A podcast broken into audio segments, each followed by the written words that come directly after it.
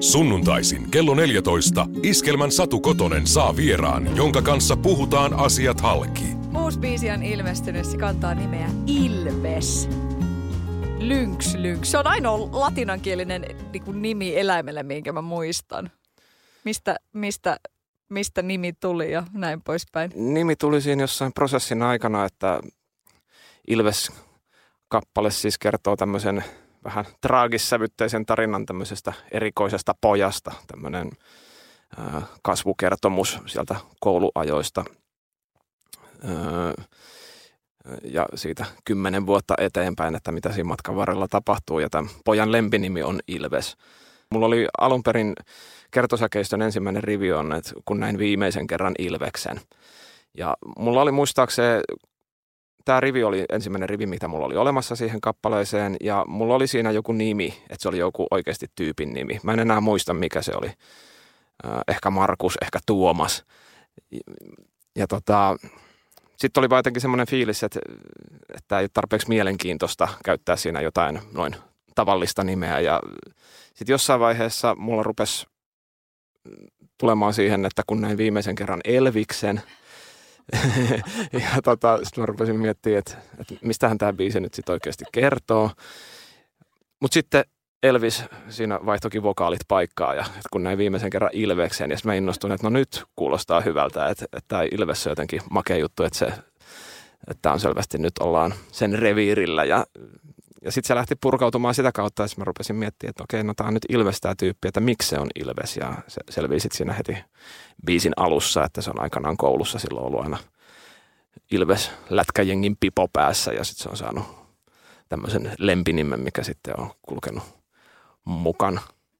Tarinahan on sinänsä aika, aika surkea, että ehkä tämmöinen kaikin puolin tyypillistä Anssi Kelaa tämä kappale, että siinä on nämä tämmöiset tyypillisimmät elementit, että on ö, traaginen tarinan kerronta ja yhdistettynä akustiseen kitaraan ja huuliharppuun ja vanhanaikaiseen hip-hop-biittiin. Tavallaan tämmöinen niin klassinen Anssi Kela-biisi, niin kuin kaikki nämä tämmöiset laatikkoihin voidaan vetää ruksit, että, että löytyy tästä kappaleesta.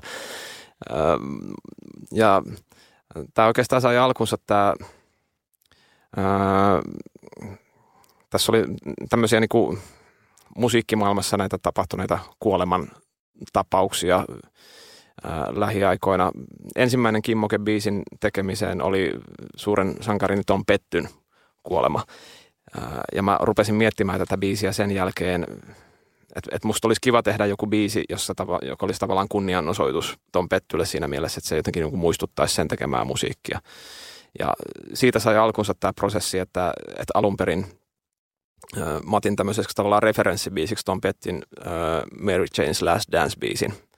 Eräs suosikeistani ja ryhdyin tavallaan tekemään rinnalle vähän ikään kuin omaa versiotani siitä.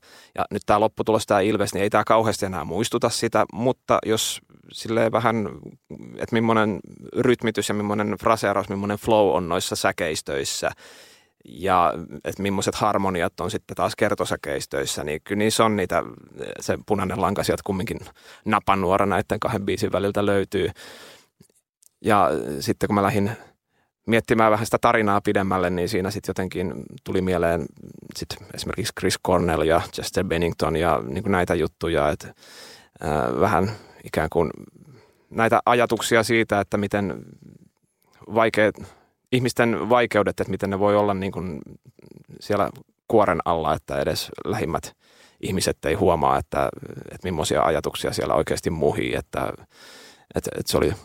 Varsinkin tämä Chester Bennington, kun sitten julkaistiin jälkeenpäin ihan, oliko se joitakin päiviä ennen kuin se oli sitten vieraillut tässä Carpool karaoke-ohjelmassa ne kuvaukset. Ja kun sitä katseli, niin ei siinä olisi niinku voinut tulla mieleenkään, että tässä on niinku ihminen, joka on hetken päässä, päästä ottanut hengen itseltään. Että et, et tavallaan tuommoiset jutut vähän sinne muhi mielessä kappaletta tehdessä, että et millaiset asiat, että vaikka ulkoisesti on kaikki puitteet kunnossa ja saat ihailtu ja saat rakastettu, niin kumminkin siellä sisällä saattaa olla jotain niin syviä haavoja, jotka, jotka ei vaan ole koskaan arpeutunut, mutta ei näy ulospäin. Sunnuntaisin kello neljätoista Iskelmän Satu Kotonen saa vieraan, jonka kanssa puhutaan asiat halki.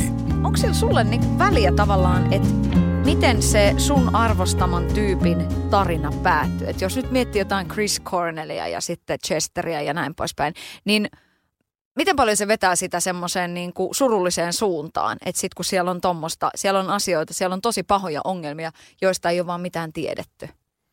No en mä usko, että se sinänsä sitä kokemusta, mikä liittyy sit siihen musiikin kuunteluun ja, ja sen artistin elämäntyön kunnioittamiseen ja, ja siitä nauttimiseen, niin, niin ei se nyt, en usko, että siihen sillä on niin kuin merkitystä. Että sit voisi tietysti olla, että jos, jos käänne olisikin semmoinen, että, että jostain mun tota, vanhasta suosikkiartistista niin kuin paljastuisikin, että se on onkin koko aika ollut vaikka Ku Klux Klanin jäsen tai tota, tota, kiihkeä kansallissosialisti. Niin ehkä tämmöiset jutut saattaisi sitten enemmänkin myrkyttää sitä, että et, et en tiedä millaisilla fiiliksillä sitten kuuntelisi sitä back-katalogia sitten sen jälkeen, mutta vaikea kysymys. No nyt esimerkiksi tässä Suomessa, kun on seurattu Jari Sillanpään ympärillä pyörivää huumekohua, tuossa on nyt niin kuin monet tyypit sanonut, että kyllä se on niin kuin hoitoon tai hautaan tyyppinen ratkaisu ja, ja fanit ovat ottaneet henkilökohtaisesti itkeneet, että kyllä nyt Jari sinun pitää saada, sinua tarvitaan vielä, tee levy ja muuta vastaavaa ja tämä on, tämä on niin kuin, nyt on tuotu näkyväksi tämmöinen asia Suomessa, jotenkin tuntuu, että tässä maailma muuttuu niin kuin monella tavalla, että tämä tämmöinen niin kuin huumeiden arkipäiväistyminen, niin nyt se on tuotu oikeasti niin kuin pihtiputaan mummon silmien eteen. Miten sä oot seurannut tätä? Öö, no mun mielestä mä en ole ensinnäkään semmoisessa asemassa, että mun hirveästi kannattaisi tässä lähteä asiaa kommentoimaan, kun on Jarin kanssa joskus ollut tekemisissä ikään kuin työn merkeissä, mutta en häntä millään tasolla tunne, eikä mulla ole mitään kosketuspintaa tähän asiaan, joka nyt on sitten ollut tapetilla, että Että ihan väärä henkilö kommentoimaan sitä, mutta, mutta on tota, ainahan se artistin elämä kumminkin se, että et mitkä asiat on yksityisiä ja mitä asiat sitten niin kuin revitellään noihin lööppeihin, että että itselläkin on monessa kohtaa ollut tavallaan, että on käynyt läpi aika, aika rankkoja juttuja, mitkä ei olisi helppoja kenellekään. Plus sitten se, että sit niistä tehdään vielä potenssiin kymmenen vaikeampia, kun saa lukea niistä lööpeissä. Et, et, kyllä mä kumminkin näen, että siinä, että ammatikseni saa tehdä tätä, mitä teen, että siinä on tosi paljon enemmän positiivisia puolia, kun et jaksaisin ruveta niinku märehtimään näitä, että artistina oleminen jotakin tosi vaikeaa. Mut en vastannut nyt lainkaan tuohon sun kysymykseen, mutta jotenkin vaikea aihe. Okei, okay, no sä, sä et vedä viinaa, mutta et, et niin kun, kun nyt sitä sitten puhutaan just siitä, että et, et huumeita on tosi paljon ja et on se niin kuin muutakin kuin viihdekäyttöä ja ei se nyt ole vaan pienen porukan juttu, niin tota, oot sä kieltäytynyt esimerkiksi joskus? Onko sulle tarjoltu? No kun mulla taas tämä päihteettömyys ja se, että itse en ole koskaan käyttänyt viinaa ja en muitakaan päihteitä, en ole koskaan ollut humalatilassa, niin ää, sekä ei ollut mikään semmoinen niin kuin varsinainen elämäntapapäätös, että mä olisin joskus silleen miettinyt, että näin mä haluan elämäni elää, vaan Vaan se on vaan jotenkin perustunut siihen, että kun mulla ei koskaan ollut minkäännäköistä tarvetta saada sitä nuppia sekaisin. Että ei ole koskaan ollut sellaista kiinnostusta, että, että nyt haluan olla kännissä, että millastakohan se on. En mä niin kuin yhtään epäile, kun tietysti moniakin kertoja ollut seurueissa, jossa niin kun ihmiset on hilpeässä humalatilassa, niin se näyttää tosi hauskalta. Voi olla, että ne niin kun sit kostautuu seuraavana aamuna. Et mä en ole koskaan ollut kännissä, mutta en mä ole koskaan ollut darrassakaan. Tavallaan se ehkä nollaa sen tilanteen. Mut, mutta koska mun on vaikea ymmärtää sitä niin kun tämän oman sisäisen maailmani kautta, niin ei se jotenkin tarkoita se... Ei, ei tarkoita sitä, että mun asenne olisi jotenkin semmoinen sormi pystyssä tai ja sillä, että mä niin kuin tuomitsisin sen jutun, koska esimerkiksi alkoholin käyttö, niin mä oon monta kertaa, kuten sanoin, niin ollut tilanteissa, että se, siitä on selkeästi ollut ihmisille hyötyä.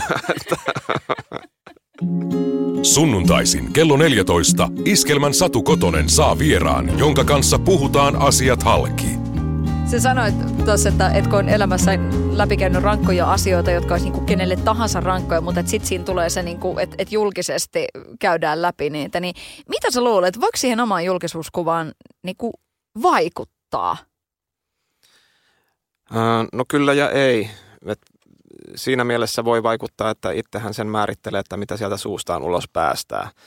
Että mitä kirjoittaa sosiaalisessa mediassa, että niin kuin siinä mielessä pystyy rajoja vetämään, että mullakin on ne omat rajani, joita en ole lähtenyt ylittämään tai yrittänyt pitää niistä kiinni, että, että en ole koskaan julkisuudessa ollut perheeni kanssa, enkä antanut koskaan minkäännäköisiä parisuhdehaastatteluja tai tämmöisiä, että koen ne yksityisiksi asioikseni, jotka ei kuulu muille, äh, mutta sitten taas siinä mielessä sitä ei voi hallita, että et se on niin kuin aika semmoinen iso läksy, minkä oppi siinä vaiheessa, kun itsekin tuonne lööppeihin päätyi, että et, et media on kumminkin semmoinen hirviö, mitä ei voi hallita.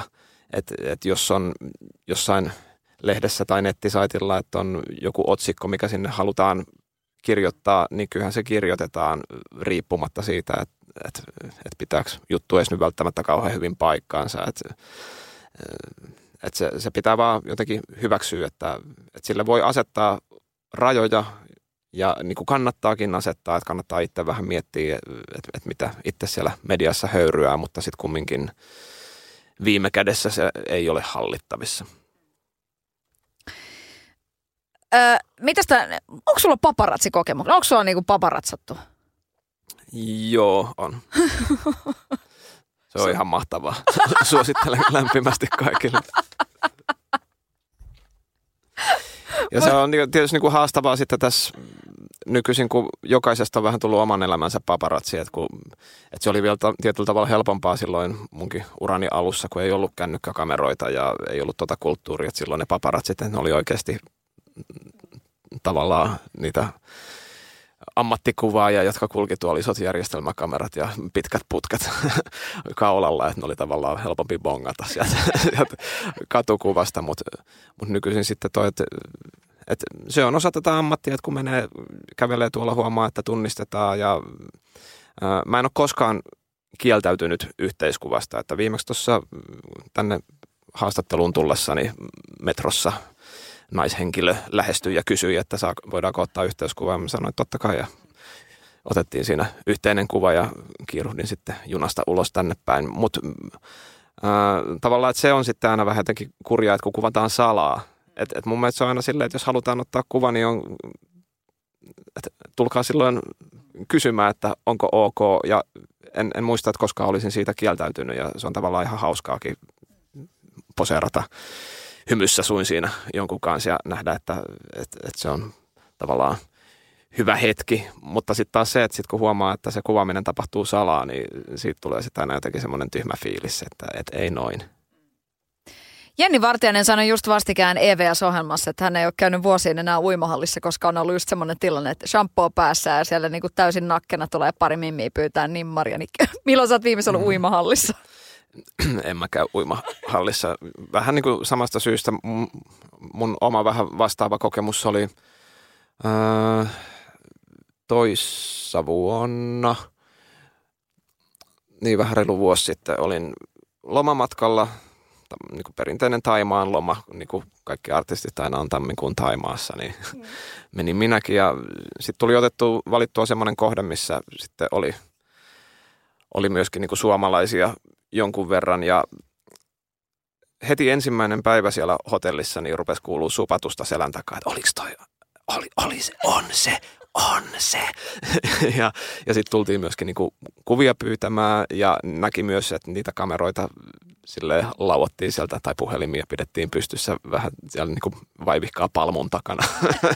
niin se aiheutti mulle, että koko se kaksi viikkoa kun mä olin siellä, niin mä en käynyt uimassa. Koska mä en voinut jotenkin luottaa siihen, niin kuin jotenkin semmoinen oma kauhuskenaario on se, että, että olisi joku aukeama juttu Seiskassa, missä niin otettu jostain puskista niitä kuvia, kun siellä ää, meikäläinen niin kuin pyörii uimahousuissa pitkin rantoja siellä, niin, niin se tavallaan niin kuin sen heti tiedostaminen kärkee, että okei, täällä niin kuin näköjään on suomalaisia ja ne kuvaa mua, niin mä tein sitten sen ratkaisun, että koko sen kaksi viikkoa mä hikoilin siellä koko ajan niin kaikki vaatteet päällä. Että et mulla pitää olla jotenkin se luottamus siihen, että et mä voin oikeasti olla täällä ilman, että siitä seuraa niin kuin minkään näköistä journalismia. Sunnuntaisin kello neljätoista Iskelmän Satu Kotonen saa vieraan, jonka kanssa puhutaan asiat halki. No, oli tuuria. Mieluummin käyttäisin tämmöistä termiä, että, että tietysti oli paljon huonoa tuuria, että siinä ylipäätään kävi niin kuin kävi, mutta sitten siinä huonossa tuurissa oli hiven hyvääkin tuuria, koska olisi voinut myöskin päätyä tosi paljon huonomminkin se homma. Öö, ei se ole niin kuin semmoinen, mä tosiaan tein tästä tuolla somessa postauksen vissiin pari viikkoa sitten, koska mä löysin yhden vanhan valokuvan, mikä musta oli otettu siellä sairaalassa. Harvinainen tilanne nähdä niin kuin itsensä muissa kuin mustissa vaatteissa. Olin siinä, pötköttelin sairaalavuoteella siinä sairaalaunivormussa ja, ja tota, sitten vaan tajusin sitä kuvaa katsoessa, että hetkinen, että nyt tulee oikeasti viisitoista vuotta tulee ihan ää, tota, näinä viikkoina kuluneeksi siitä ja tein sitten tämän postauksen, mutta ei se ole semmoinen asia, että mä sitä mitenkään aktiivisesti enää nyt miettisin. Ää, siitä on niin kuin jäänyt semmoinen pieni tuntuma tonne hartioihin yläselkään, että, että ei se selkä ole tavallaan niin kuin koskaan palautunut sille ihan täysin ennalleen, mutta ei mulla ole mitään kipuja eikä se ole semmoinen juttu, että se on semmoinen niin kuin pieni jäykkyys siellä, ei se ole koskaan estänyt mua tekemästä mitään asioita, mitä mä haluaisin tehdä, että, että siinä mielessä siitä ei ole semmoista vaivaa jäänyt, mutta, mutta olihan se tietysti pysäyttävä kokemus ja pisti miettimään asioita vähän eri vinkkelistä ja ehkä se niin kuin tärkein oppi, minkä siitä silloin sai, oli semmoinen, tietysti semmoinen uudenlainen arvostus ylipäätään elämää kohtaan, että se on, että yleensä just ne asiat, mitkä on meille itsestäänselvyyksiä, kun hetkeksi niin kuin pistetäänkin ne kyseenalaiseksi, että esimerkiksi himassa tuossa kellariremontin yhteydessä, kun viemäröinti petti ja, ja tota, tuli jätevedet kellarin lattialle ja oli pari päivää, että ei voinut vessanpönttöä käyttää lainkaan, niin tavallaan oppii arvostaa tämmöistä asiaa kuin hy- toimiva viemäröinti. Tän nykyisin nostan viemäreille hattua aika korkealle, että teette tosi tärkeää duunia. Sitä, että tulee normaalisti arjessa ajatelleeksi, mutta ihan sama juttu sitten, että, että, että kun siinä sairaalasängyssä pötkötteli ja mietiskeli syntyjä syviä, niin, niin ehkä sen jälkeen on ollut semmoinen uudenlainen arvostus sitten niin kuin jokaista uutta päivää kohtaan. Ja, mm. Mut hei, jos me oltaisiin Amerikassa, niin sähän siis olisit jo vuosia kiertänyt puhumassa tästä, niin kuin, että sä oot saanut uuden mahdollisuuden ja kuule, sä olisit siellä saanut varmaan joku semmoinen kelastinen liike. Niin, ja tietysti silleen, että se on niinku todella monta tahoa, jota olisi niinku kannattanut haastaa oikeuteen. Aivan, no sekin vielä. Olisin miljonääri. Hei, jos sä, oot, jos sä olisit se, joka Eurojackpotissa voitti sen yhdeksänkymmentä miljoonaa, niin tota, me ei varmaan tehtäisi tätä haastattelua, vai? Tehtäisi ilman muuta. Mä niinku tota, musan tekeminen ja soittaminen ja biisien julkaiseminen, niin en mä tiedä niin kuin mitä muuta mä voisin tehdä. Ei se ole niin kuin millään tavalla, ei se riipu siitä, että paljon mulla on rahaa pankkitilillä ja sillä on mitään tekemistä sen kanssa. Et, et jos se tili on miinuksen puolella, niin tehdään musaa. Jos siellä on yhdeksänkymmentä miljoonaa, niin tehdään musaa. Siinä mielessä mikään ei muutu, mutta kyllähän se antaisi ö, mahdollisuuden. Mä en, mun on niin kuin vaikea nähdä, että se muuttaisi mun jotenkin tavallaan tämmöisiä perusasioita niin silleen, että, että mä ostaisin itselleni mitään valtavaa kartanoa tai tolleen. Mä viihdyn tosi hyvin siellä, missä mä asun just nyt. Luulisin, että viihtyisin siellä, niin kuin vaikka pankkitilillä olisi vähän enemmänkin rahaa ja vaikka olisi mahdollisuus muuttaa johonkin, niin en, en mä jotenkin niin kuin näe, että miksi, miksi mä muuttaisin.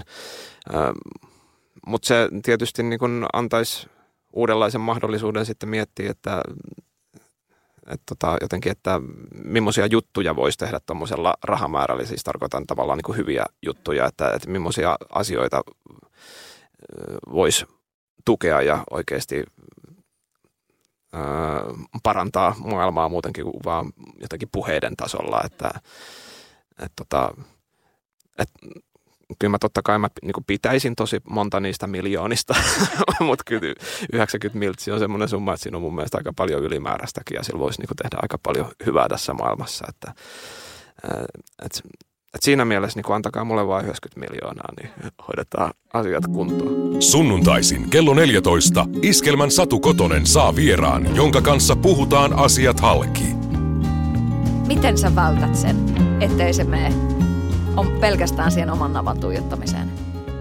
En mä tiedä, pystyykö sitä kukaan artisti nyt silleen täydellisesti välttääkään, että mun mielestä ollakseen tällä alalla niin täytyy olla vähän narsisti, että koska jos ei olisi, niin sitten voisi tässä bisneksessä kyllä varmaan todella huonosti. Mulla on aina ollut ympärillä ihmisiä, jotka nyt silleen maadottaa aika te- tehokkaasti, että et tota, et se hetki, jolloin nyt ehkä itsensä tavallaan niin kuin korottaa silleen konkreettisesti jalustalle ja on niin kuin tietyllä lava, tavalla niin kuin asettuu ihailun kohteeksi, niin on se pari tuntia, kun on siellä lavalla silloin. Sitten kun tulee sieltä lavalta pois, niin se hetki oli siinä, että tota, ei mun ympärillä, joiden kanssa sitten elän arjessa tai, tai työyhteisössä, työporukka, niin et, kyllä ne tavallaan ne ihailevat katseet loppuu, loppuu siinä, tota, sillä hetkellä, kun sieltä lavalta laskeutuu alas. Et, et sit voisi tietysti olla vähän vaikeaa ehkä, jos, jos tavallaan niin ym, ympäröisi itsensä vaan pelkästään semmoisilla lakeijoilla, jotka tota, öö, niin kuin tämmöisillä joo-joo-ihmisillä, jotka ei tavallaan niin kuin kyseenalaista koskaan mitään ratkaisuja ja, ja, ja kaikki aina mitä tekee, niin on kaikkien mielestä ihan diamondia, että tavallaan niin kuin kivaahan varmaan semmoisessa seurassa olisi olla, mutta ei myöskään kauhean tervettä, että et kyllä mä ainakin haluan, että mulla on tai mun on niin kuin paljon helpompi ja luontevampi suhtautua ja olla semmoisten ihmisten kanssa, jotka mä tiedän, että ne on sanoo rehellisesti, mitä ne ajattelee meikäläisen tunaroinneista. Puhuttiin taas yhdeksänkymmentä miljoonasta ja jos olisi niin kuin miljonääri, niin mitä tekisi? Mutta Anssi, tiedätkö miltä tuntuu olla rahaton? No on mullakin ollut elämässä ihan tämmöistä niinku, tavallaan, että niinku, täysin P A, että et joutuisi niinku, oikeasti miettimään, että, että mistä saan sen seuraavan aterian. Niin tämmöistä kokemusta ei ole. Mutta tota, on mullakin ollut vaiheita, että sitä rahaa on ollut käytettävissä tosi vähän. Että et, tavallaan semmoisia niinku, niukkuuden aikoja, mutta sitten oikeasti semmoista, että et, semmoista niinku, todellista köyhyyttä, niin semmoista en ole, en ole koskaan kokenut ja, ja vähän vaikea ehkä niin semmoisiin kenkiin tässä on yrittää asettuakaan, että jotenkin oikeasti ymmärtää, että, että, että millaista se on, että, että mulla kumminkin nyt ainakin siitä Nummelasta eteenpäin niin ollut, että en, en mä ole tällä hommalla silleen rikastunut, mutta, mutta tota, mulla on kumminkin ollut aina niin kuin aika hyvät tulot, että ilman muuta kuulun tähän yhteiskunnan hyväosaiseen vähemmistöön. Et, öö, niin. Millaiset suunnitelmat niin kuin sulla on siitä tavallaan noita eläkeaikoja varten? Tai siellä, miten sä mietit sitä, että kuin aktiivisesti jotenkin se, se pyörii mielessä? Millaisia suunnitelmia sulla on? No ei se kyllä pyöri yhtään mielessä. Mä uskon, että niitä on kauhean järkevä miettiäkään. Että et, tota...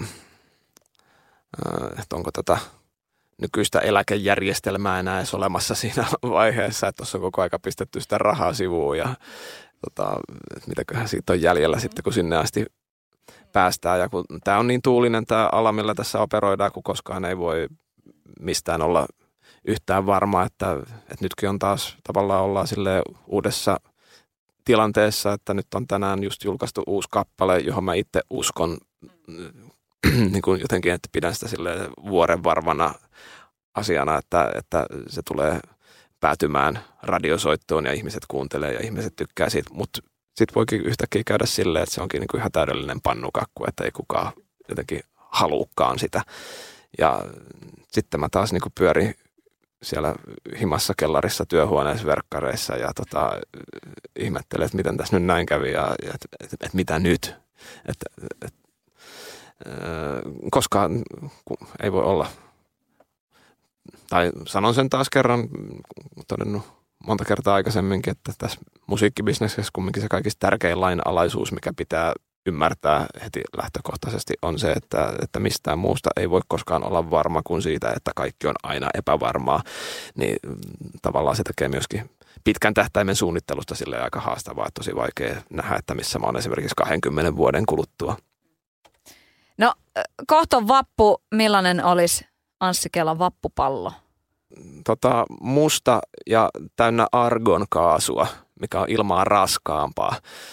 Sitä palloa sille joutuisi raahaamaan perässään, se tulisi sille maata pitkin. Voiko sitä vetää henkeä? Tuleeko siitä sitten joku toisen kaltainen ääni? Mm, joo, voisi olla. Mä en ole, en ole koskaan vetänyt argonia henkeä, pakko nyt myöntää tässä tilanteessa, että tämä kokemus puuttuu, mutta, mutta tota, joo, ehkä sitten niin tota, tulisi semmoista hyvää veskuloiria. Iskelmä ja Sadun sunnuntai vieras. Jokaisena sunnuntai-iltapäivänä kahdesta kolmeen.